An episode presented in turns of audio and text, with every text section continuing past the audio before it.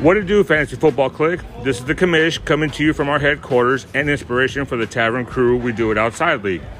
As always, I have the nation's commish, Manny, and Rowdyruff Boys himself, Drew. So I'm sure you're, you're probably wondering what separates us from other podcasts. Well, for one, we're not looking to compete with others, as our news reflects how it impacts the fantasy football realm on a week to week basis in the tavern crew.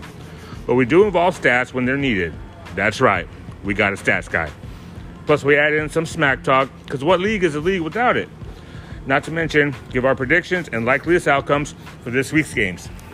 Come to us to stay up to date on all fantasy football news to keep your team the best it can be.